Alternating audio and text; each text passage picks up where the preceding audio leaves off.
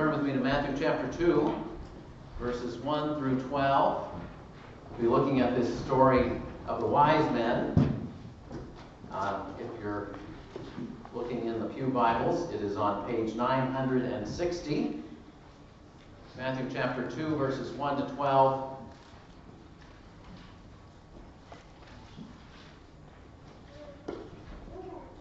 Let's read together.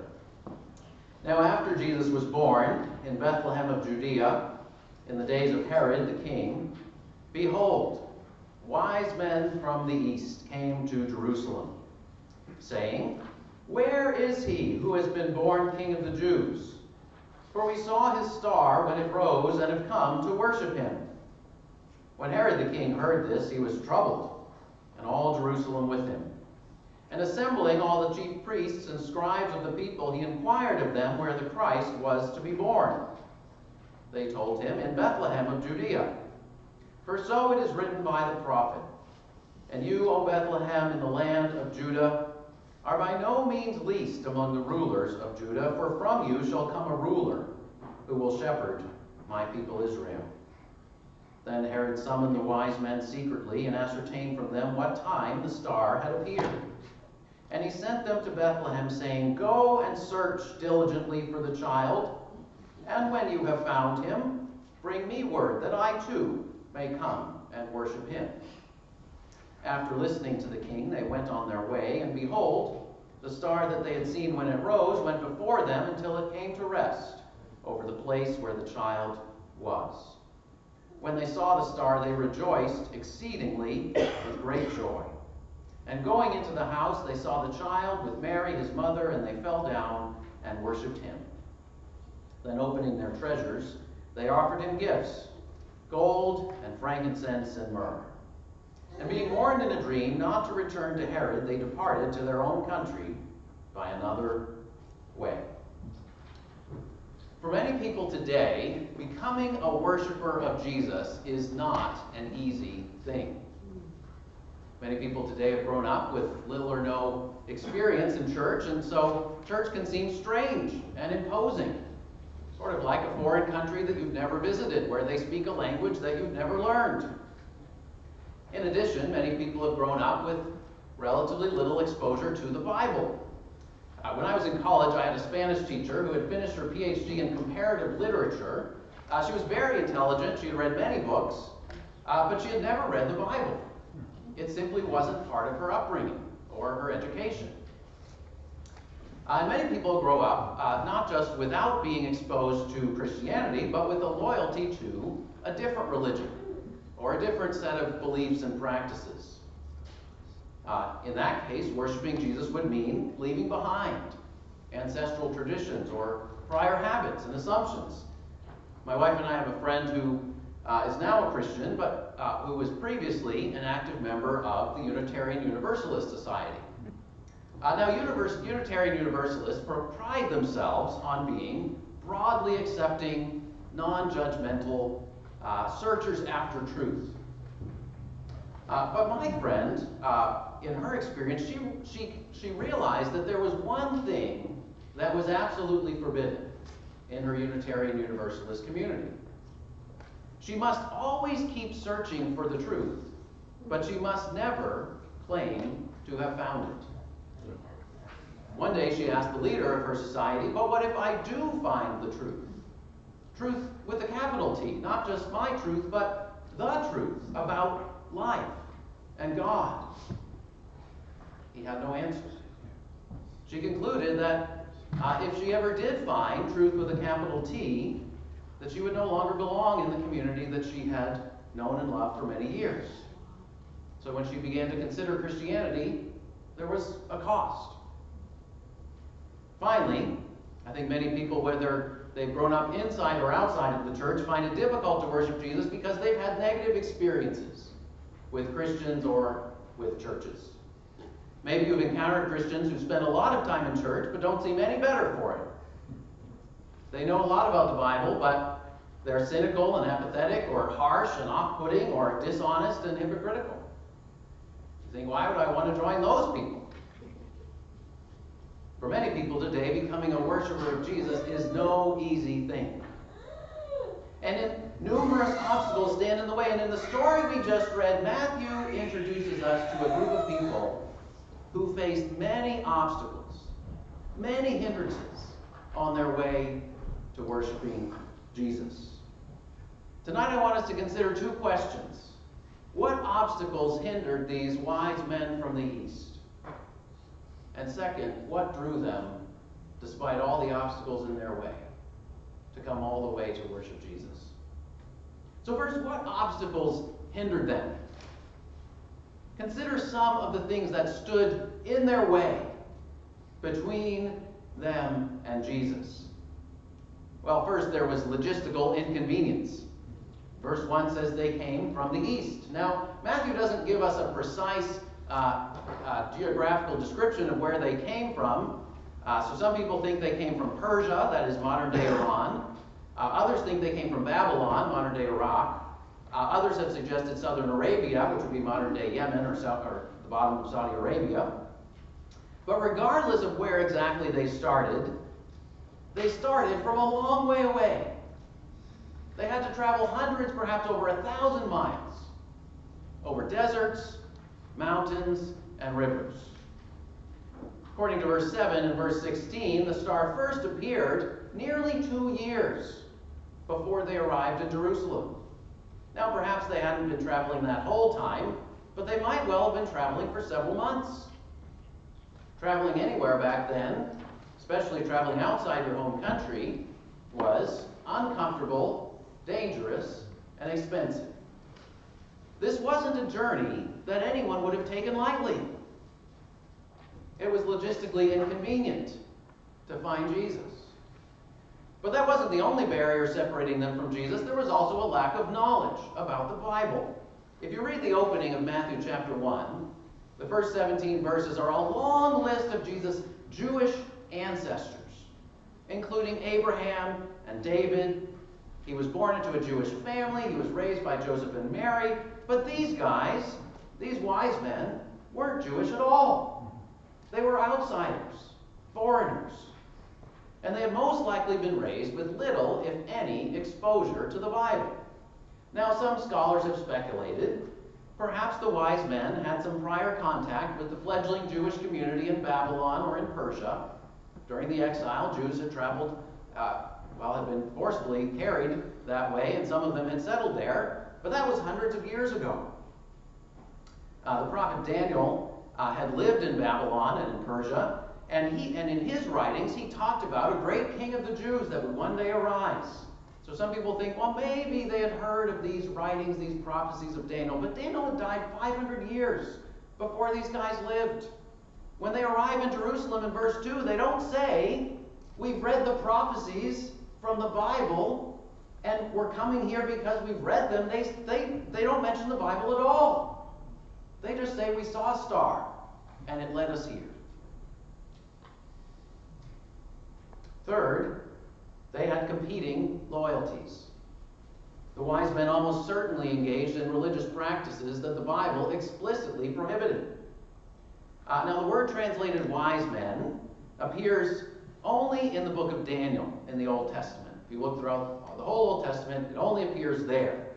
And there, the word refers to Babylonian and Persian scholars who studied a wide range of topics, including magic and astrology. Now, the Bible always speaks positively about learning, but it always speaks negatively about astrology and magic. Prophet Jeremiah said, Learn not the way of the nations, nor be dismayed at the signs of the heavens, because the nations are dismayed at them, for the customs of the peoples are vanity. The prophet Isaiah said, Those who divide the heavens, who gaze at the stars, who at the new moons make known what shall come upon you, behold, they are like stubble The fire consumes them. They cannot deliver themselves. The Bible mocks astrology, trying to find one's future in the stars. These, if these wise men really started to take the Bible seriously, they would find it necessary to leave behind some of the things that they had been trained in and had practiced for many years. So there was logistical inconvenience, there was lack of biblical knowledge, there was competing loyalties, and finally, a negative experience. Think about their first encounter with people who actually did know some of the Bible, quite a bit of the Bible. Well, when they came to Jerusalem, the first person they seemed to encounter was King Herod. By this time, Herod had been reigning as king of Judea for 35 years, and in his latter years, he became increasingly paranoid and jealous of any potential threats to his power. He had killed his, he killed his wife and two of his sons. And so when he said in verse 8, Let me know where the king is, so I too can go and worship him, he wasn't being serious. He was being conniving. And later on in the chapter, he literally tries to kill uh, the baby Jesus and any other children that age because he didn't know which one it was. He wanted to eliminate any potential threats to his power. Uh, but we also see not only uh, a political leader who had gone mad, but we see in verses 4 to 6 the chief priests and the scribes of the people. In other words, the religious leaders and scholars, the people who knew more of the Bible than anyone else. They could quote the prophecy about where the Messiah was supposed to be born off the top of their heads. But notice that they showed no interest in searching for the Messiah themselves. Bethlehem was a five mile walk from Jerusalem. You could get there, you could do a day trip, there and back in less than a day. None of the scribes joined the wise men in their journey to find the newborn king. The wise men had journeyed for months. But the religious leaders and scholars who knew much more than they did didn't even bother to take a day trip to see if it was true. So I wonder if you can identify with any of the obstacles that these wise men faced.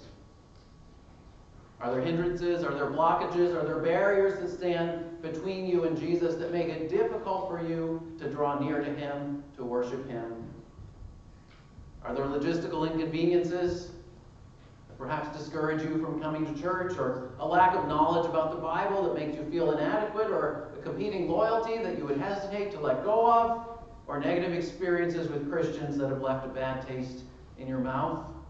We could talk for a long time about these and many other obstacles that people face. The path to worshiping Jesus is not always smooth or easy. And for those of us who have been worshiping Jesus for a long time, Let's not forget how difficult it is to come to Jesus for the first time. Mm. And sometimes it's difficult along the way to continue to draw close to Him and to continue to worship Him for some of the same for the same and different reasons. But the surprising thing about this story is not all the obstacles that these men faced, but that they were drawn to worship Jesus despite all the things that stood in their way.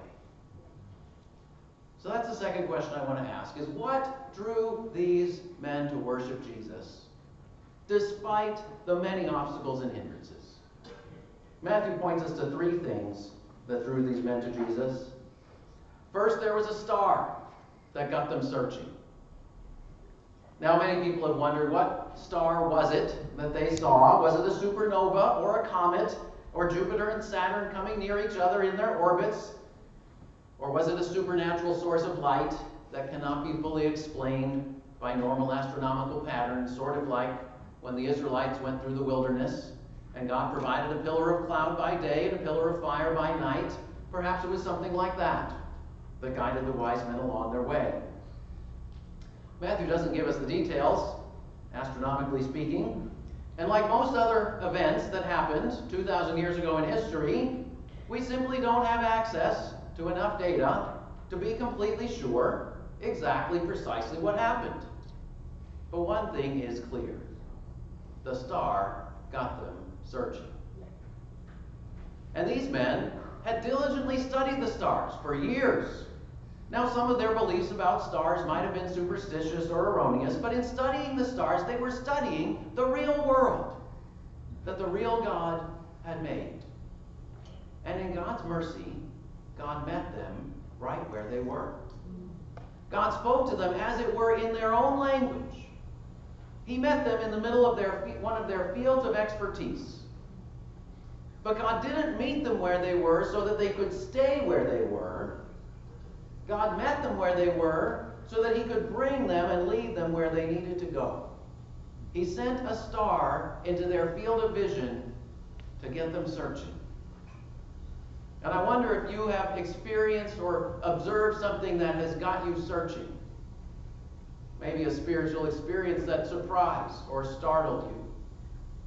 Maybe you look up at the sky and feel a sense of wonder at the vastness of the universe.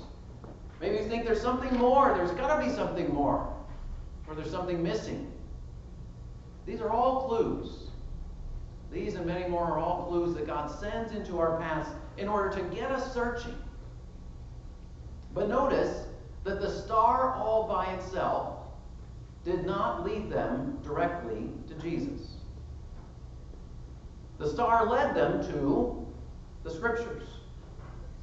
Right? Led them to Jerusalem. And they said, We know a new king has been born. We think that's what this star means. But they didn't know exactly where he was. The star by itself didn't lead them all the way to the house. They went to Jerusalem because it was the most prominent city in Israel. That's where the ancient kings of Israel had reigned from. But they wouldn't find Jesus in Jerusalem because he had been born a few miles away in Bethlehem. And they needed the scriptures to tell them that. That's how they figured out he was in Bethlehem. Because the scribes said, oh, yeah, that's where he was supposed to be born. That's where you should go to encounter him personally. So if you've been spiritually searching, let me urge you to open up the scriptures. Maybe start by reading one of the Gospels Matthew, Mark, Luke, or John. Tells about Jesus himself. If you don't have a Bible, feel free to take one home with you. You can even just take the one in the pew in front of you. We have more, we'll replace them. You're not stealing. so there was a star that got them searching. There was the scriptures that led them to Jesus. But there's one more thing in the background. There was the Spirit of God that carried them all along the way. Earlier, we read two prophecies from the Old Testament book of Isaiah, the Hebrew prophet who lived hundreds of years before Jesus. He spoke about a child who would come into the world to be a light, not just for the people of Israel, but for people from all the nations of the world. And now the Lord says, He who formed me from the womb to be his servant, I will make you as a light for the nations, that my salvation may reach to the end of the earth. Darkness shall cover the earth, and thick darkness the peoples, but the Lord will arise upon you, and his glory will be seen upon you, and nations shall come to your light, and kings to the brightness of your rising. They shall bring gold and frankincense, and shall bring good news, the praises of the Lord. You see, all along, God had a plan and a purpose to bring people from all over the world, even from far away, to encounter His Son, to find the true light of the world. Motivated these wise men to come from so far away, despite the logistical inconvenience, despite their lack of biblical knowledge, despite their competing loyalties, despite the indifference of the scribes they encountered in Jerusalem? The Spirit of God was drawing them, energizing them, beckoning them, motivating them, leading them all along the way to the light of the world. And so that when they finally found Jesus, they fell down and worshiped him and offered him their most precious treasures. And the same Spirit of God that drew these wise men long ago on a long journey across many barriers and hindrances, is still alive and active in the world today.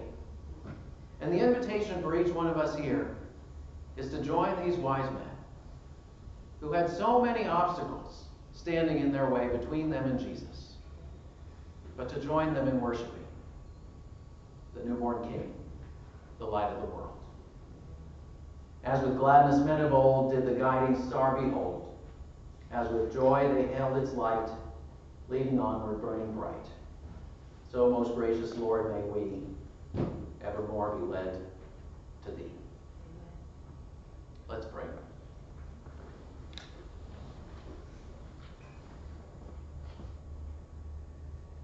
God, we thank you for this fascinating and unexpected story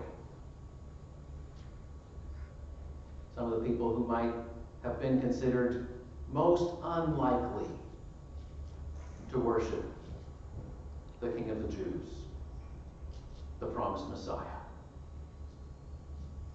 Came from far away, despite many hindrances, despite many things that could have discouraged them. Lord, we pray that despite whatever hindrances might be in each of our way, that your Spirit would lead us to Jesus, the light of the world. That we would be drawn closer to Him. Help us to seek Him and find Him. We pray this in Jesus' name.